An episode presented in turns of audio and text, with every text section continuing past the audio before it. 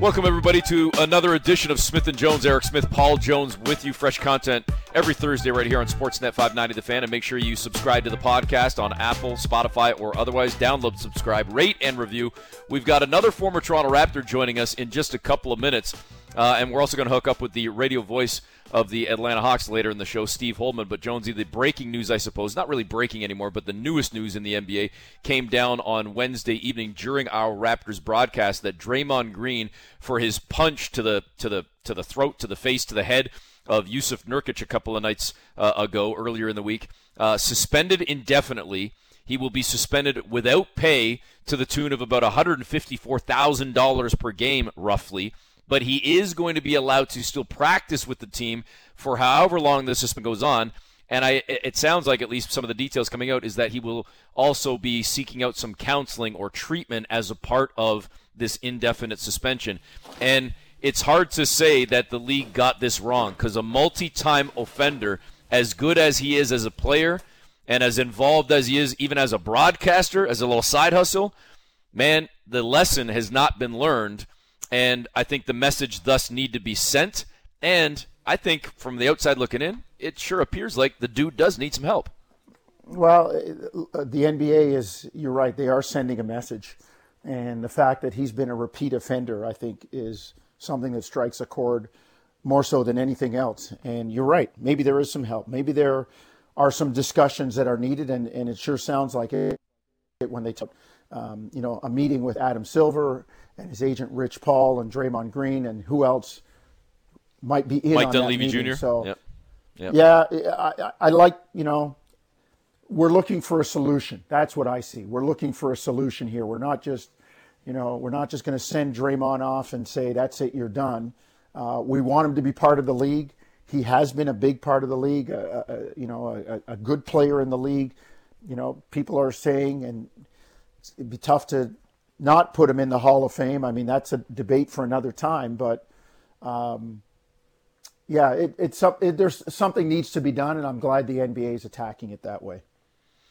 Well, we'll talk about uh, Draymond Green maybe a little bit later in the show, and I have a feeling we'll be talking about him in future weeks and, and, and maybe months as well, because it's going to be an ongoing story as he goes into an indefinite suspension right around the same time that Ja Morant is finally going to be coming out of his 25 game suspension and rejoining the very much struggling Memphis Grizzlies. But we'll put all that aside right now as we shift our attention, well, to a little reminiscing, I suppose, as we bring into the show former Toronto Raptor and NBA veteran Tyler Hansbrough. Tyler, best way to start this off maybe is just kind of to, to, to, catch up a little bit. It's been a few years, and uh, and and we were talking a little bit offline before officially recording. But you're keeping busy with a lot of different things. But maybe you can fill the audience in on, on some of those because at least one, if not a couple, might be unexpected to basketball fans, to Raptor fans specifically. So why don't you give us an update on the world of Tyler Hansbrough? Yeah, well, I started podcasting, which. Uh, that would be a surprise, but probably not as big a surprise as uh, you know what I'm what else I'm going to tell you. But you know, I, I do a lot of podcasts and we cover college basketball, cover a little bit of NBA. It's uh, Sleep Talk Worldwide, and it's on uh, every platform if you guys want to listen to it. But uh, besides that, I've really gotten into pickleball, and uh, I've been absolutely addicted to it. I've always loved ping pong so people who don't know pickleball, it would be like taking tennis and table tennis and combining the sports. And so um, I play with my brother and my family, and we've uh, we've all kind of gotten addicted to it. So I thoroughly enjoy that. That's what I've been up to recently. Well, listen, we know that uh, another NBA great, uh, Rick Barry, has has really gotten into pickleball. What's your level, Tyler, in terms of? I, we, look, we know you're competitive, but are you in tournaments? Is it just kind of a, you know, a, a recreational kind of club thing with some people that you play with, or, or are you uh, are you getting real serious about it? Well, you know, I've started jumping up in levels. Last tournament I played in was in uh, California, the uh, San Clemente PPA and I've got a really good. I had a really good mixed partner. We played the 5-0 level, which is the highest amateur level you can play at. So I started out uh, at the lower levels and gradually gotten better and better and worked on my skill. Now I've had a lot of free time as well to do that. So you know I've, I've gotten a lot better uh, at a good a good pace. So uh, yeah, I'm playing at the 5-0 level right now. Pretty competitive, but uh, yeah, that's uh, that's where I play at. So. So, so, so let me ask you this then, Tyler. Like the competitive juices, then from a from a kid that's played sports and all sorts of different sports from a young age, but obviously making it all the way to the NBA and, and the career you had and everything else, and, and standout collegiate career and whatnot. What's the comparison, or, or what, what can you get out of pickleball compared to like when you were playing basketball at such a high and elite level? Like, is it is it the fire? Is it the is it the competition? Is it just just staying active? Like, what is it that you draw so much from it, and and and, and that has you know allowed the love of the sport to kind of grow so quickly for you? Well, for me, um, I haven't found a sport that I really you know, love like I did basketball. And so for me, after basketball would be pickleball. And I, I've, I've played a lot of golf and I've really gotten into golf uh, once I was done playing. And it was uh, kind of the aspect I liked about golf was the mental challenge of, you know, you, you know, you kind of hit a bad shot, then all of a sudden you want to hit a Tiger Woods shot onto the green, but then you got to realize, hey, listen, I'm not Tiger Woods. I'm, uh, you know, I need to do what I can do as far as, you know, hit my five iron and keep it straight and try to save par instead of, you know, take my three wood out, which I can't hit straight, and try to, you know, hit a hero shot and get a birdie. But pickleball has the same mental aspect to me as golf, and also it fills a competitive void, uh, you know, that I lost when I gave up basketball. And so it's been a good combination of that. Now, you can't get too uh, amped up like you do in basketball because it can be counterproductive to you on the pickleball court. But, you know, there's a mental aspect of, you know, hitting the right shot and being patient in pickleball uh, that there is in golf, but also the not from basketball in a way. Uh, I find that on the pickleball court. Tyler, have you had a chance to play with some of your past NBA uh, brothers? Like, I, I know it's pickleball has become a thing. And are there any other NBA guys that you are around or that you play with or you kind of compete with or keep in touch with the same way you would when you were in the league? Yeah, so it's funny you say that because uh, Aaron Gray, who played with me at the Raptors, he's gotten into pickleball, and so you know we, we've uh, sent a few messages back and forth talking about pickleball, and he's fully addicted to it as well. We haven't played against each other on the on the court yet, but we're heading in that direction. At some point, we're going to have to play against each other because I know he's really gotten into it. And I have seen a few other NBA players. Uh, you know, I was just at the Nationals in Dallas where Rick Barry was, and so I thought that was really cool. But um, I, I've seen uh, one other NBA player. Uh, he's an older player. I can't think of his name off the top of my head. Uh, but yeah, there's uh, there's athletes, you know, uh, from all pro sports that I see occasionally at these pickleball courts. I actually just saw Nick Foles got into pickleball out in San Clemente.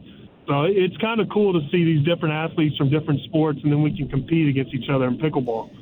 Hey, Tyler, we'll leave the pickleball in a second, second here, but, but, but I want to ask one more here. Correct me if I'm wrong. My my knowledge of pickleball isn't the greatest. I, I know this. I know what the sport is. I've played it a couple times myself, but I'm talking about this league that has now started with teams popping up around, and, and I don't know all the various levels and competitions that even that that you're talking about. But correct me if I'm wrong. Aren't there a bunch of athletes that have invested in teams and they're part owners. Like I'm thinking, uh, if I'm not mistaken, uh, like even is is LeBron involved in some capacity, or maybe I'm totally wrong, but I, I think there are a bunch of athletes that are now popping up as owners, and I'm wondering if that's something that intrigues or interests you in any way as well.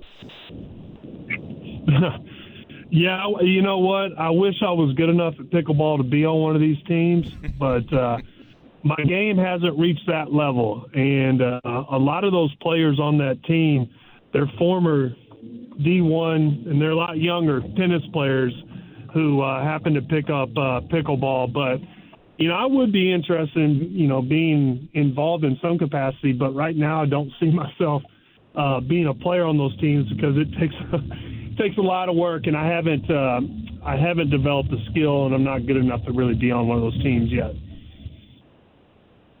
Yeah. Well, hey, you're a grinder. You're uh, you're a pro athlete, so who knows where you're headed with it. So uh, good good luck, man. Hopefully you get to a level that you're well i mean as athletes we're never satisfied but hopefully you get to a level where you can kind of pat yourself on the back uh, tyler I, the state yeah. of the nba game right now as as we look at it um, i know you do a lot of college work but when you look at the nba game give me your assessment of it and how it's you know how it's changed since you were in it it's it's the game has morphed a lot it it, it doesn't quite look like what we saw you know, 10, 12, 15 years ago? Not at all. And, um, you know, right now there's a, you know, there's a big emphasis on the three point shot and playing small ball.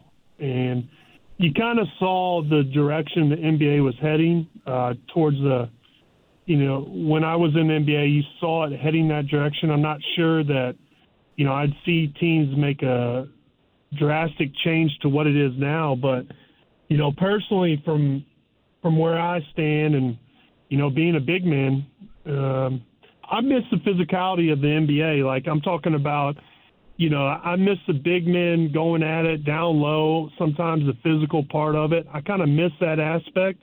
But I do appreciate a lot of the skill that a lot of the players have developed. Um, I, I do like seeing that, but the one thing I don't like seeing is you know, I was watching the Pelicans and I saw I saw Jonas uh, drill a three last night against the Wizards, and I start laughing because you know in my mind it's like when I played with him, there was no like, you know, you would never take one of your best players that's so good around the rim and try to take him and start having him shoot threes. Now he's developed that shot and he's having a great, you know, you know he's had a great career, but I do miss the impact of the big men down low, and I miss the physical aspect of the NBA. But I do appreciate a lot of the skill that they develop. But I don't like the fact that a lot of big men are trying to, you know, when they, you know, when the off season hits, it's like they're trying to develop a three point shot, you know, instead of low post moves and how to score around the rim. I'm not a big fan of that. So, so Tyler, let me. This is gonna be a long-winded question. I, I, I will I'll preface it by saying that how or will it change if you think it will? Because to your point, it is happening. I mean, across the league, it's like it's almost like if you're a big, if you can't shoot, like we were, we were just, uh, you know, the the Atlanta Hawks in town on on Wednesday and Friday night. You know, for a little as Jonesy calls it, a little mini baseball series against the Raptors, and um, Okongwu comes in for the Hawks, shooting 20% on the season, and on Wednesday night he jacks up three or four or five triples and ends up hitting three of them. Like he's still around the rim, he's rebounding, he's blocking shots, he's a you know an, an, an active big man, but yet he's on the perimeter as well. And if this is the way that kids are now trying to play the game, if they're coming up through the college ranks thinking I need to play this way because if I want to make it to the next level, I now can't just be a shot blocker or a post player and a rebounder. I need to be able to get out on the perimeter and at least be a bit of a decent threat. And if that then goes through, Tyler, a, a generation of players, it's going to take a long, a hell of a long time, I would imagine, for it to flip back to the point where, if it ever does, 10 years, 20 years from now, where, okay, now there's less emphasis on the perimeter and more emphasis down on the post and the big man and the quote unquote traditional game. Or will it ever flip back? Like, have we just turned a page and this is the way it's going to be now? Uh, to me, I do think it's going to make a, a gradual way back, and it's going to take a team that's kind of stepping outside the box. Now, if you ask me, you know, if you look at, you know, some of the younger the younger game, well, I'll just use this as college. Like to me, Zach Edey, he's a seven four, whatever, dominating the college game. Ten years ago, I think he would have been a top 15 lottery pick, you know, top, you know, top 15 pick in the NBA. But the fact that, you know, he's, you know, as physically dominant and as big as he is in the college game, and also people don't talk about this, he's a good free free throw shooter.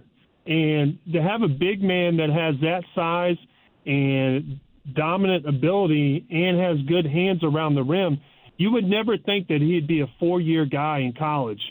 And a lot of people, you know, look at him and they're like, ah, he doesn't shoot the three ball, which is just, to me, is just an awful way of looking at it because with his size and his ability to dominate the game from a physical aspect, you know, it just, I can't get why teams wouldn't want to even try or experiment with somebody like that. And I do think that it will make its way back, especially when I look at the NBA right now. I, I think it's actually dominated by a lot of big men. I, I consider Giannis a big man, even though he's, you know, different and he's a lot more mobile than a traditional big man. But also Jokic from Denver, and then you have Joel Embiid from the 76ers. I consider those arguably the top, you know, three of the top five NBA players right now. They're all big men. Now they have changed their game and they're more, you know, skilled than the traditional big man. But I do think it'll make its way back. And to your other point in your question, that I don't like is the college big men think that they need to develop an outside three point shot to even make it to the NBA.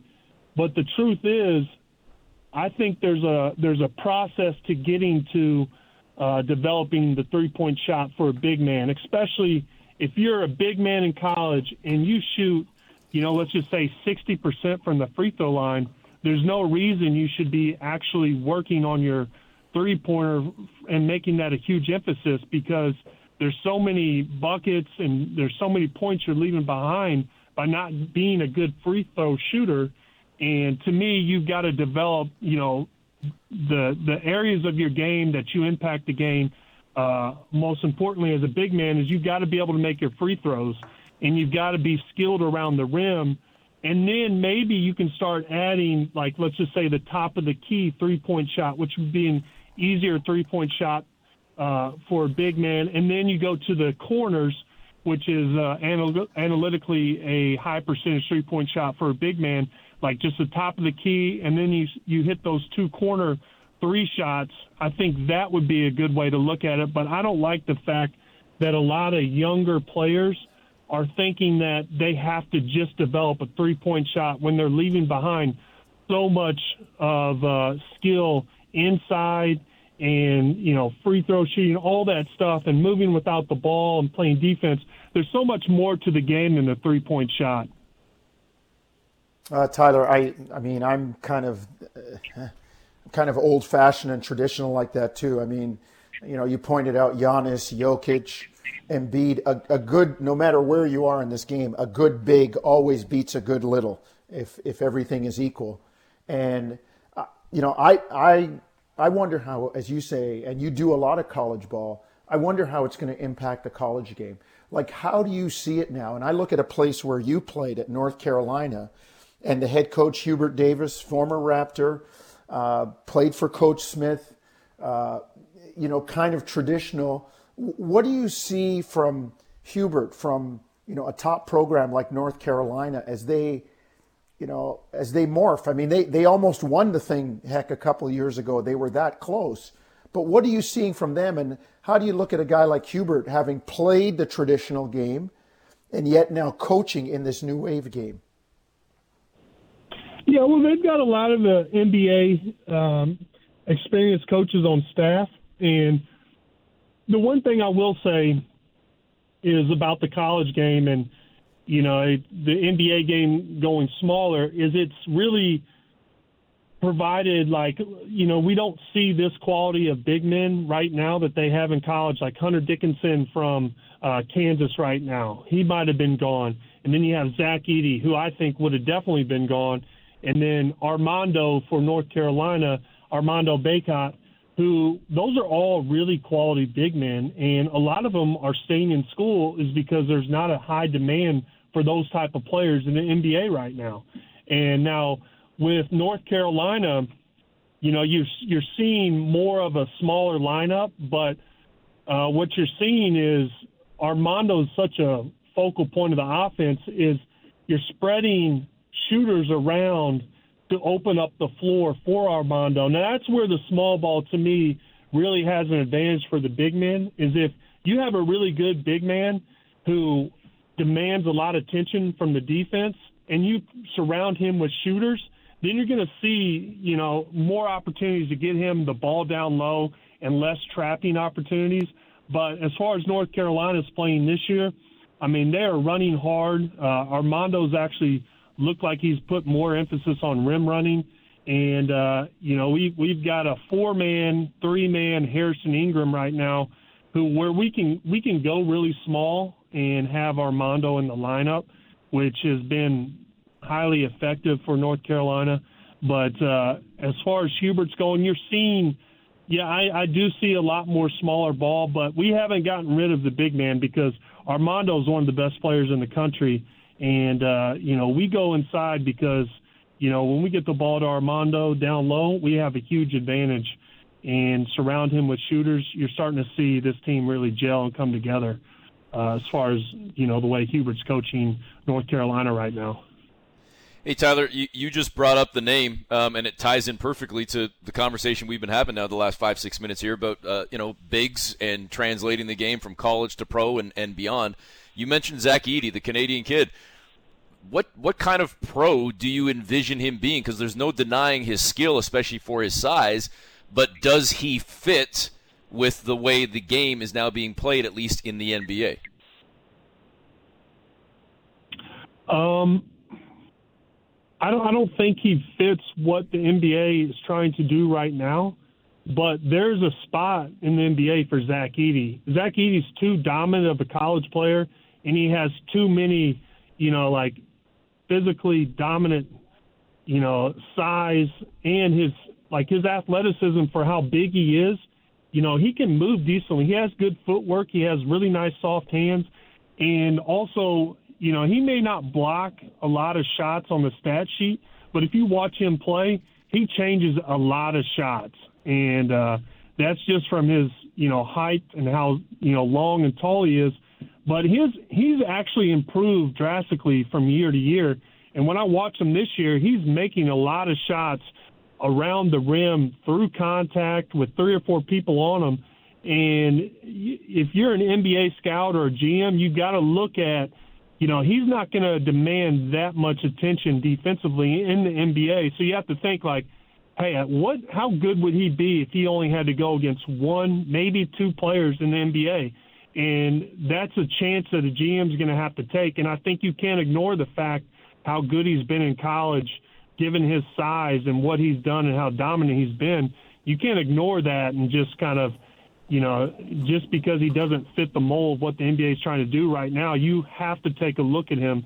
And if I'm a GM, I say absolutely. I think, uh, you know, if I have a chance to take a guy like Zach Edey anywhere from, you know, 15 and on in the draft, I think I'm going to probably think hard on that and be really difficult to pass a guy like that. Hey, Tyler, what what piece of advice uh, would you give Zach? I mean, both of you in very similar situations. You're, you know, college player of the year. Uh, you're going to the NBA. It is the next level. You're going to be playing against better guys. Uh, it, it, I'm sure it was an adjustment from you, for you. If you had a chance to sit down with Zach, albeit a different time period and the game's a little bit different, what kinds of things would you talk to him about and say, "Hey, big fella, here's something you have to be ready for that maybe you didn't see when you were, you know, you're grinding away in, in West Lafayette? Well, if I was to talk to Zach and he was wanting advice, I would just tell him to be you. Just because you don't fit what the the mold of the NBA is, or you know what these you know GMs or you know what they want, you don't have to have every GM in the NBA to like you. All it takes is just one GM and have him believe in you. And I think, you know, honestly, he's surrounded by great coaching. Matt Painter's a great coach. Uh, and uh, if I were to tell him anything, is just keep developing your skill and keep working on your body and your footwork, especially because in NBA you are going to have to switch out or, you know, stay in front of somebody much quicker than you just for a short amount of time. And I think working on his body and his footwork is going to drastically help him, especially on the defensive end. if he does get switched out on a smaller guy or perimeter guy. But uh, I think he's got to keep, you know, doing what he does, developing his skill around the rim, and also, I mean, there's no reason he can't shoot like a short little mid-range jump shot because he's such a good free throw shooter. So that would be my advice to him. Tyler, I, we, we got to ask you. I know you, you, you we've tied in a bunch of things here. You were talking about the Canadian Zach Edey. You mentioned Jonas Valanciunas. You you you, you brought up uh, um, obviously your NBA career and podcasting in general. On a recent uh, episode of, of one of your podcasts, I think it was what three four weeks ago maybe. You were talking about Toronto, talking about your time in the league, and mentioning, and I don't want to put words in your mouth, but basically Toronto was your favorite stop, and, and it's among one of your favorite cities, period. Looking back on your time, what was it that stood about stood out about your time as a Raptor, but specifically the connection that you made with the city, with the fan base, etc.? What was it that stood out about this place? Uh, well, to me is you know the energy that the fans brought, and you would never think this, but Toronto, you know, as somebody who hasn't, you know, you know, I just went to Toronto when I was, you know, on other teams, especially the Pacers. I didn't see much of the city, but when I when I started playing and signed with the Raptors and started living there, it's an amazing city. It's young. Uh, they have, you know, they almost sell out every game. And in particular, when I was there my first year, it's not like we were really, really good. We we're heading, we we're getting better, but the fans still came out and cheered for us. The atmosphere was crazy, and the city, the city is amazing. And uh, there's a lot more than uh, what I had I had in mind uh, to the city when I actually got to Toronto. Amazing restaurants, amazing people, and the city was um, beyond what I expected. And so, looking back on my career, when I think about it, you know, I'm like, man, Toronto was the best city I've lived in, and uh, the atmosphere uh, that the fans provided, you know, was uh, better than the other atmospheres and teams I played for in the NBA. So I, I really appreciated Toronto, uh, especially as I look back on my career. It's funny, Tyler, because I think that sentiment rings with a lot of players. And do you think, or how much do you think Toronto's still kind of a slept-on city? I mean, I look, I said this. I've been here since day one, and I said just wait till people start to come here and understand what the city's about and what the people are like and, and you know, just Canadians in general. Mm-hmm. Why do you think, Tyler, it's still kind of a, you know, still kind of a slept upon place? We, I mean, we got new people here this year and they're a quarter of the way into the season. They're going, wow, Toronto's a great city. It's like, well, yeah, like people were telling you that. Is it, is it just a fact that you have to experience it? What, why do you think people still kind of sleep on Toronto? I don't know, and maybe it's because you know it's not a lot of people have you know spent much time in Canada, and they have this you know preconceived notion of what it's going to be like before they get there. But you know when I got there, it was nothing like I had built up in my mind. I mean, it's uh, I do think it's still slept on, and I remember when you guys were making the run in the playoffs, and I was so happy to see that Toronto was going to win an NBA championship just because I know the thought and what everyone thought about Toronto, you know, in the rest of the NBA and the perception that a lot of people had.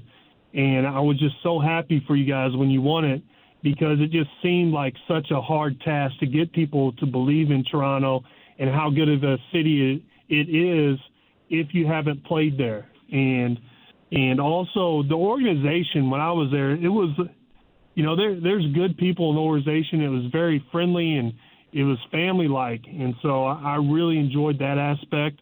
But uh, the city is amazing. The fans are the absolute best, and um, you know, I, I have no explanation for why people continue to sleep on it. Uh, besides the fact that they think it gets really cold, which actually, you know, to me, I, I think uh, I played in Indianapolis. I would argue that you know, it's not it's not colder than Indianapolis or Detroit. I mean, you make that argument; it's about the same temperature. So, you know, I have no idea. Hey man, we, we, we need to get you on the show more often because Jonesy and I have been saying for years, like you tell me it wasn't cold for Michael Jordan in Chicago or for or for Larry Bird and Kevin McHale and, and KG in Boston. I mean, it's cold as hell in those cities as well too, Tyler. So you're you're preaching to the choir when you talk about the, the temperatures, especially in the wintertime. Last one for me at least, Tyler. When when you're sitting back as a fan watching that title run in 2019 for the Raptors, knowing that you play a part in it. You know, you've played for the Raptors, you were a part of that, but literally and figuratively, you were part of it as well because you were on two playoff teams, albeit, yes, they were first round uh, bowouts for the Raptors, but those couple of years, that's when things started to turn for Toronto and the wheels started in motion for the moves that would be made and the tweaks to the lineup and the trades that would be done to ultimately get the Raptors to the point where they were, if I'm not mistaken, about four years after your departure, where they finally had it culminate in that championship. So eh, maybe just let us dig in a little bit deeper there to to your feelings of again your part of the building process of the turnaround of a team that had struggled for almost a decade that then went on an almost 10 year run of playoff teams consistent playoff teams and ultimately a championship as well yeah and you know when i watched the run you know, in particular, I was really, um, I'd worked with uh, Nick Nurse a lot. He was a guy who, uh, when I first got there, we would work out before uh, each game. And so he was a guy that I developed a relationship. One, I was really happy for him, but also uh, Kyle Lowry was one of the best teammates I've ever had uh, at any level. And I was there in Toronto when a lot of people doubted Kyle Lowry, and he he wasn't the player that he was on those championship teams. He was kind of still like his reputation wasn't, you know, he he'd had some rough years in the NBA and he started, you know, to have his career and make a name for himself in Toronto. And so I was extremely happy for those two people, especially Kyle, because uh, you know, to me when I think of a Raptor who's been through, you know, the ups and downs and then started the process of getting to the championship run, you know, I really think of Kyle, and uh, I was really happy for him because I had seen how much work he put into his game and kind of how he, you know, built or rebranded himself, which is, you know, you know, as an NBA vet, which is very difficult to do. And uh, you know, watching him go through that process and put all that work in, and for it to pay off in the way it did, uh, that was that was really exciting and fun to watch. So I was happy in particular for those two players, and especially uh, Masai and the management and all the pieces they put together and how they did everything. Uh, I was happy for everybody uh, involved uh, from that aspect too. Hey, hey, Tyler, last one for me. Um, I, I, know you do a lot of college ball. Uh, when you're watching the college game and when you're watching the pro game, who are the guys that you you like to watch? You know, you turn on the TV or you look down the schedule and you go, "Oh, such and such is playing tonight," or "This team is playing tonight," and you know, what does Tyler Hansbrough, the fan, who does Tyler Hansbrough, the fan, like to watch when he can kick back and, and watch a game and doesn't have to look at it for analytical purposes or scouting or TV or or job? with Just a fan. Who do you like to watch? Uh, I still like watching some of the players that I played with. Uh, I like watching Jonas. Uh, I like watching Kyle, and uh, but uh, you know I I still watch a lot of Demar, but also you know Tyrese Halliburton right now.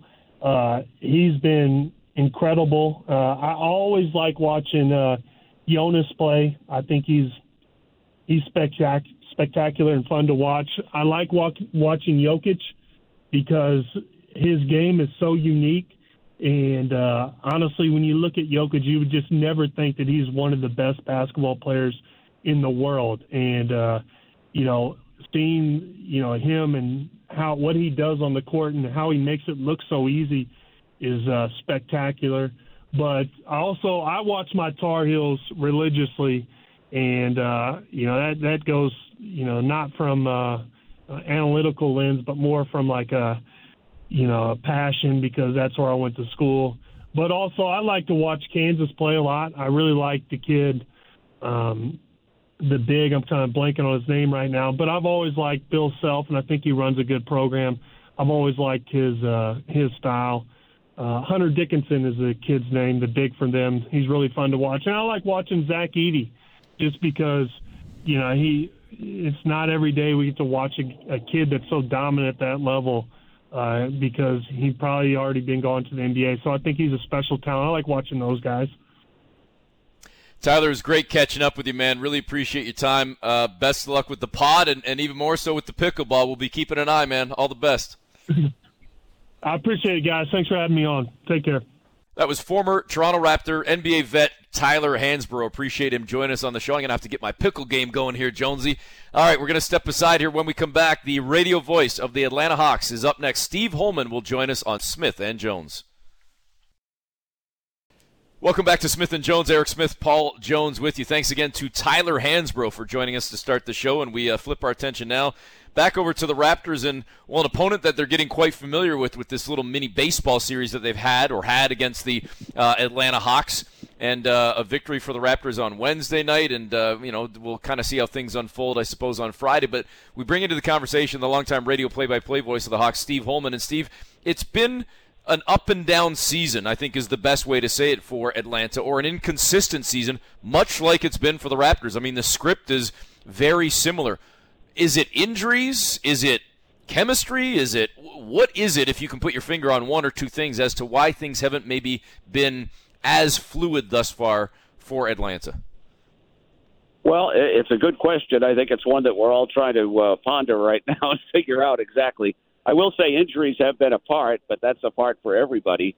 Uh, there's a fellow named Jalen Johnson on this team that uh, a lot of people probably never really uh, knew a lot about, but he had been playing uh, some tremendous basketball for this team since Quin Snyder took over last year with 20 games left. Uh, he was kind of brought off the bench, and he's been maybe not our best player, but I would say he's our most important player. And since he's been out, I believe the Hawks are one in five uh, since he left. So it is a very important part. And uh, I think some of it is that. Uh, some of it could be uh, a chemistry thing where guys are still working on, uh, you know, getting their act together. And, and I think some of it is picking up on Quin's system which is quite complicated. And, it, you know, he'll say that himself that, you know, it takes a while for everybody to digest all of that. So, you know, all of that together uh, and, and giving up 123 points a game, uh, you know, has led to the, the record that it is right now. Steve, eh, and this is kind of the perplexing part to me. I thought the Hawks had good success when Quin came in on the fly last year and maybe he's maybe he dumbed it down for them. I don't know, but and I know there are personnel changes, but I, I'm kind of surprised that the Hawks haven't fared better because they did so well under Quin with with no training camp and and like I said, him coming in and getting on a moving a moving vehicle eh, eh, midstream last year, everything went well as well as it could, I guess, in that in that situation. And so I'm I'm kind of surprised, and I, I'm I'm wondering, does he, you know, once once they get healthy, does he does he try to dumb it down? Does he try to make changes, or is this just stay with it for the long haul, and eventually things will get to where I want it to be? Well, you're right, Paul. I think it is. It's a long haul thing with Quin. Uh, you know, he came in here uh, with those 20 games or so left last year, and he didn't really change a lot uh, because he felt at that time it was you know really too late to, to try to put in a lot of different things, a lot of his own things. And this summer, you know, he changed the entire coaching staff, uh, changed a lot of the medical personnel, uh, and it's just taken a while, I think, for everybody to to get used to it all. And I, I think that's part of it. Uh, but we're you know we're now twenty, almost twenty five games into the season, so you know he thought himself that maybe it would take Christmas, maybe a little later to try to get everything together to where they wanted it to be. And these injuries have kind of set them back a little bit too. But everybody's learning still. I think they're they're picking up on everything. And uh, he said before the first game against you guys, uh, somebody asked him about uh, you know the standings and uh, you know being in a battle with you guys for nine, ten, whatever. And he made a pretty good point. He said, "I don't look at the standings this early in the season." You know, he said maybe later we can start looking at the standings, but right now his his main concern is for the team to get better every day, and you know maybe if that takes step take a step back to take a step forward, I think that might be where they're at right now. Uh, and, and like I said, it's a it, it's a pretty complicated system for everybody to digest, and they're all working hard on defense. Which, you know, you look at the numbers and you say, well, look at the numbers; they're not that great on defense, but they are. Uh, they're they're they're they're working on that. I mean, Trae uh, uh, Trae Young especially has has made some pretty good strides on defense.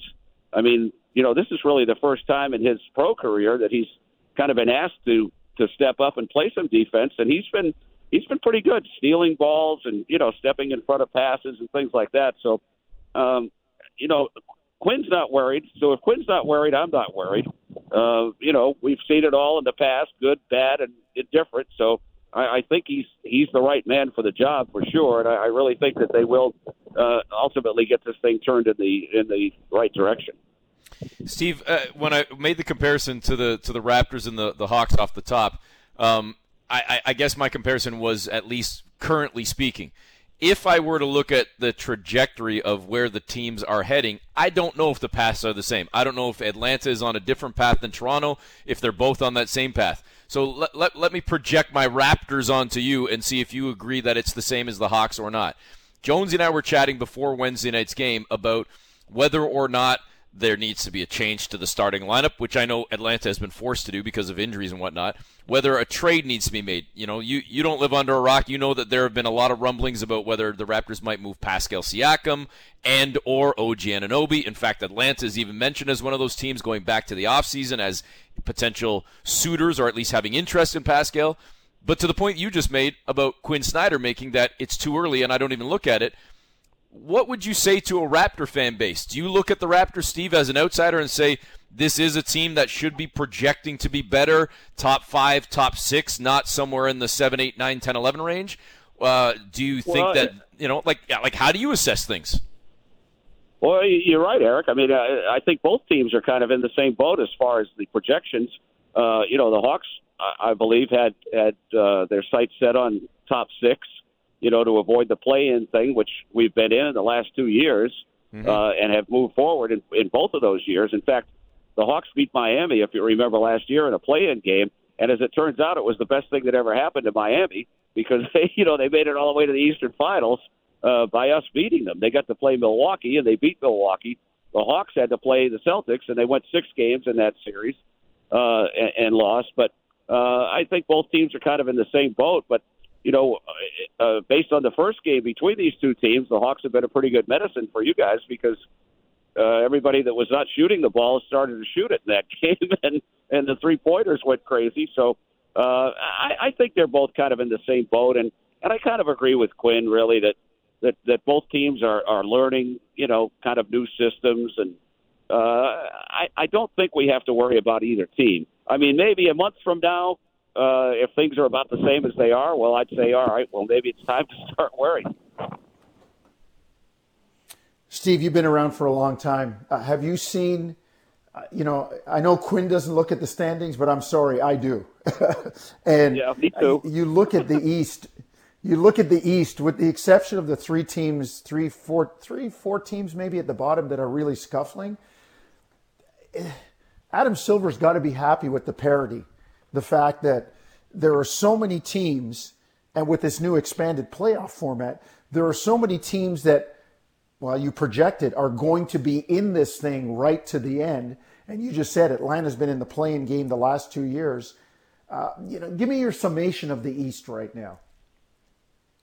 Well, it's interesting because I, I think the one team that everybody's a little surprised at not doing as well as we thought is Milwaukee. And uh, you know, I they're in a situation too. They have Adrian Griffin as their new coach, uh, and you know maybe that takes a little bit of uh, getting used to too. I mean, he was he was pretty much approved and and got the seal of approval from Giannis, and uh, you know maybe they're taking a little while. But but the top teams, you know, uh, Boston's right there, and uh, the Knicks have injury problems right now, so maybe they'll fall back a little bit from what they are. I'm not sure about the Pacers either uh, you know, being there. But it, but it is a scramble. You take the top three, and then you get the rest of us.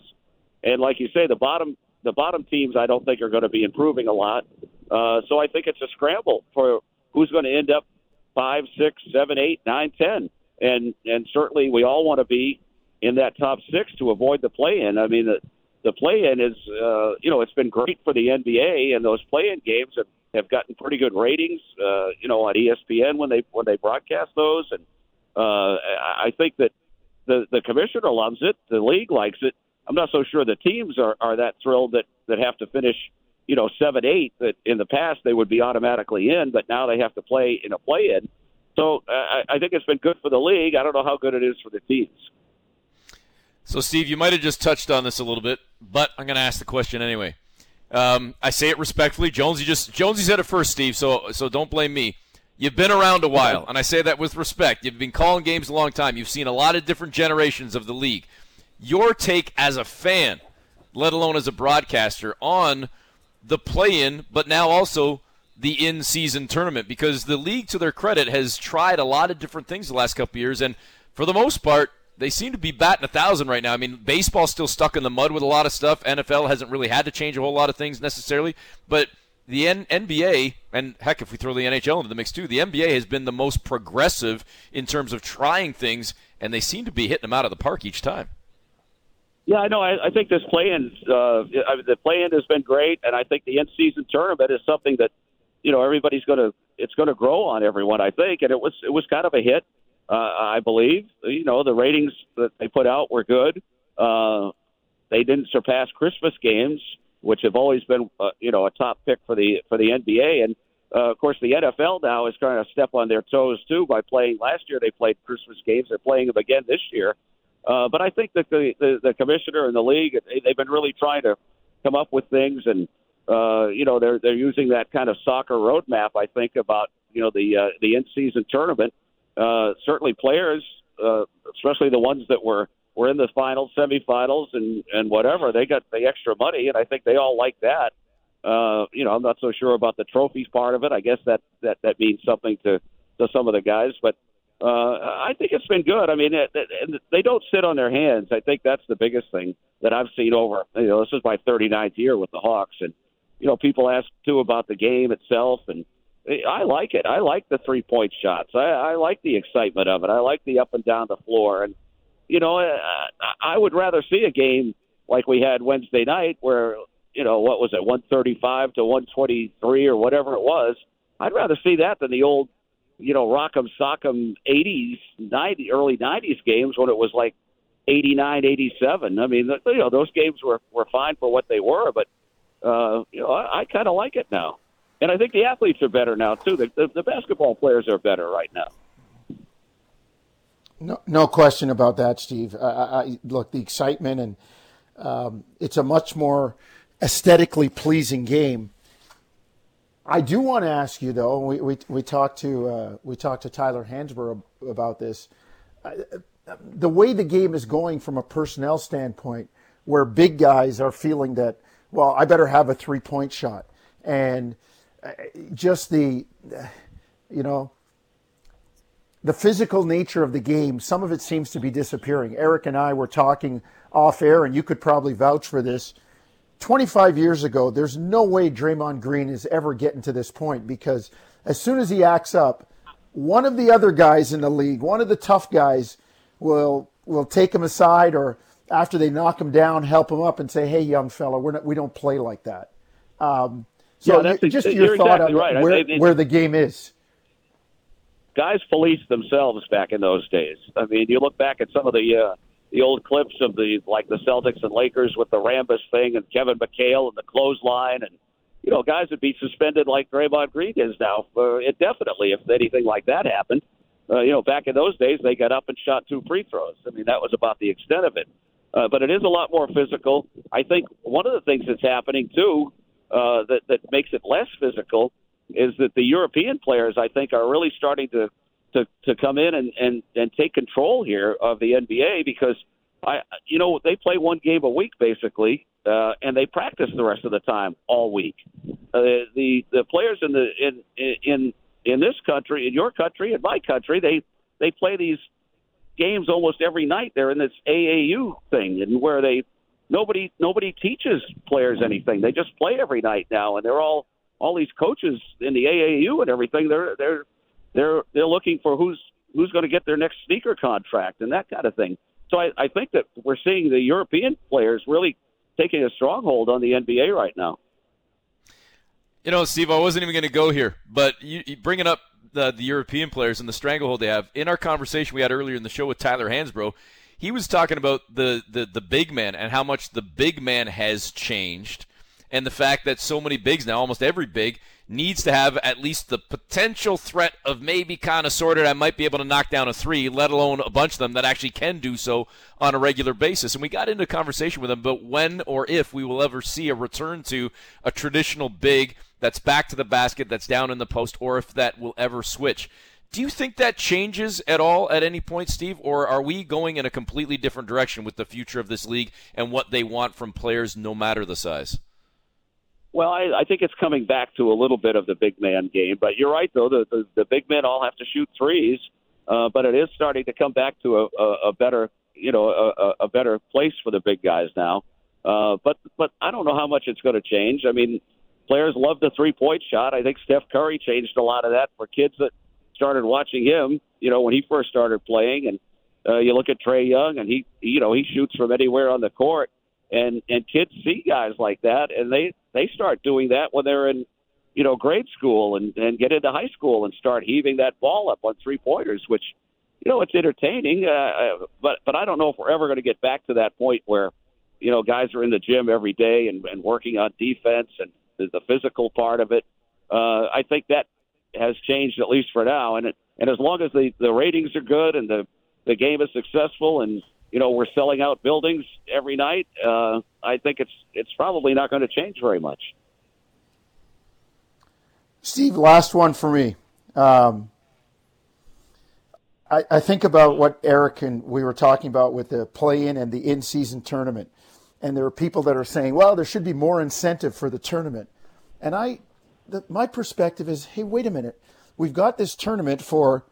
It's not for people like Steve Holman and and, and Eric Smith and Paul Jones, who will watch Atlanta against Boston on a Tuesday night in November. We're watching anyway. We're, we're watching anyway. Right. It's recruiting kind of the casual fan. And people are saying, well, there should be a playoff spot with the in season tournament championship. And I say, hang on a second. Like, we've only played a quarter of the season. Like, why are we putting big incentives on this? And I really hope the league, I mean, the trophy and the banner, I mean, there's part of me that says, yeah, it's good.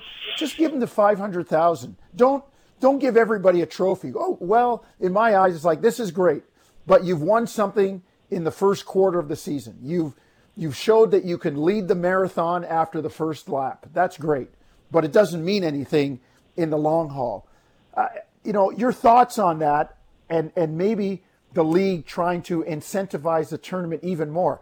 I think they've done a great job. I'd like to see the tiebreaker system change. You know, there's some ideas around that, but otherwise, we're still we're, we're not even at Christmas yet, and yet, and there's been a banner, money, a, a trophy, and a champagne celebration. Right.